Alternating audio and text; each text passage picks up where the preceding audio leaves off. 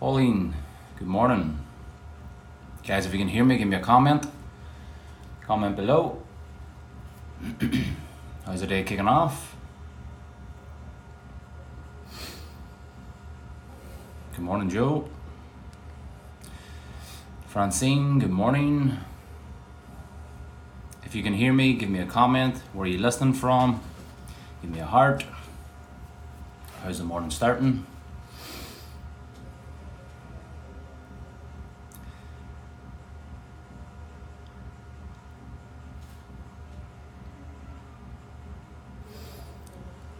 Carla, good morning.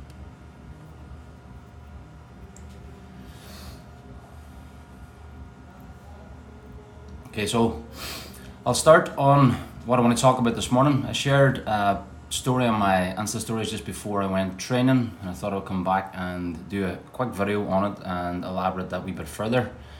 Nicola, good morning. On how we improve our identity, how we improve our self image.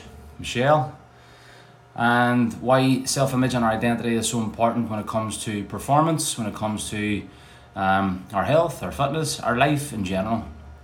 We can never really outperform a negative image of ourselves. If we have a negative image and identity of ourselves, then that is going to dictate how we think about ourselves, how we feel about ourselves, our perceptions, our decisions, and the actions that we take. But we can shift it. But I'm going to share one or two tips with you this morning in terms of how you can understand it better and how you can begin to improve your image, your confidence, etc. Natasha, good morning. So, what I want to talk about first is every single person has a set of values. We all have a hierarchy of values. And these hierarchy of values, this set of values, dictates our performance in absolutely every area of our lives. And the biggest problem with that is I think that the vast majority of people don't really understand what their values is or what they are and what they represent. And if you don't understand what they are and you're not really clear, properly clear on what your values are, then what happens is a lot of the times we compare our values to the other people and we inject um, society's values in their own lives and that affects how we think and feel about ourselves. That affects our self-confidence. That affects our identity because we're on that comparison trap so many times we're comparing ourselves to outside people, we're comparing ourselves to other businesses, we're comparing our business to other business, comparing our health and fitness to other people, comparing our lives to other people, relationships, etc. It goes on and on and on and on. so why is this important when it comes to identity and your self-image? Well, if you don't understand what you truly value and you're constantly having other people's values injected into your life, you're constantly putting those people on pedestals and putting yourself in a pit. And when you put yourself in a pit, how do you feel? Well, you don't feel good about yourself. You procrastinate a lot of times. You will self depreciate faster. You lose momentum a lot of times because you're comparing yourself to another person. You're comparing yourself to a fantasy of what you see outside in social media, or how other people live their lives, how they're running their businesses, etc. And it's a lopsided perception that we have a lot of the times.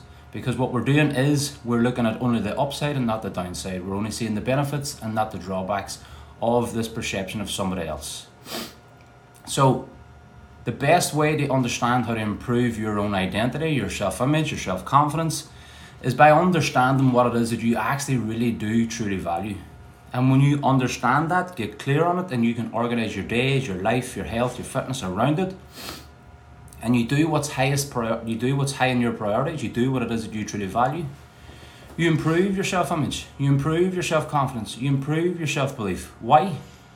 Well, because when you're doing things that are really important to you, you're in a different part of the brain, the part of the brain that helps you be more objective, the part of the brain that helps you make better decisions, the part of the brain that helps you uh, create uh, ideas, be more imaginative, looking at things that you can do to solve problems, looking for solutions. And you're not stuck in the other part of the brain that makes you look for immediate gratification, instinct, and impulse, etc.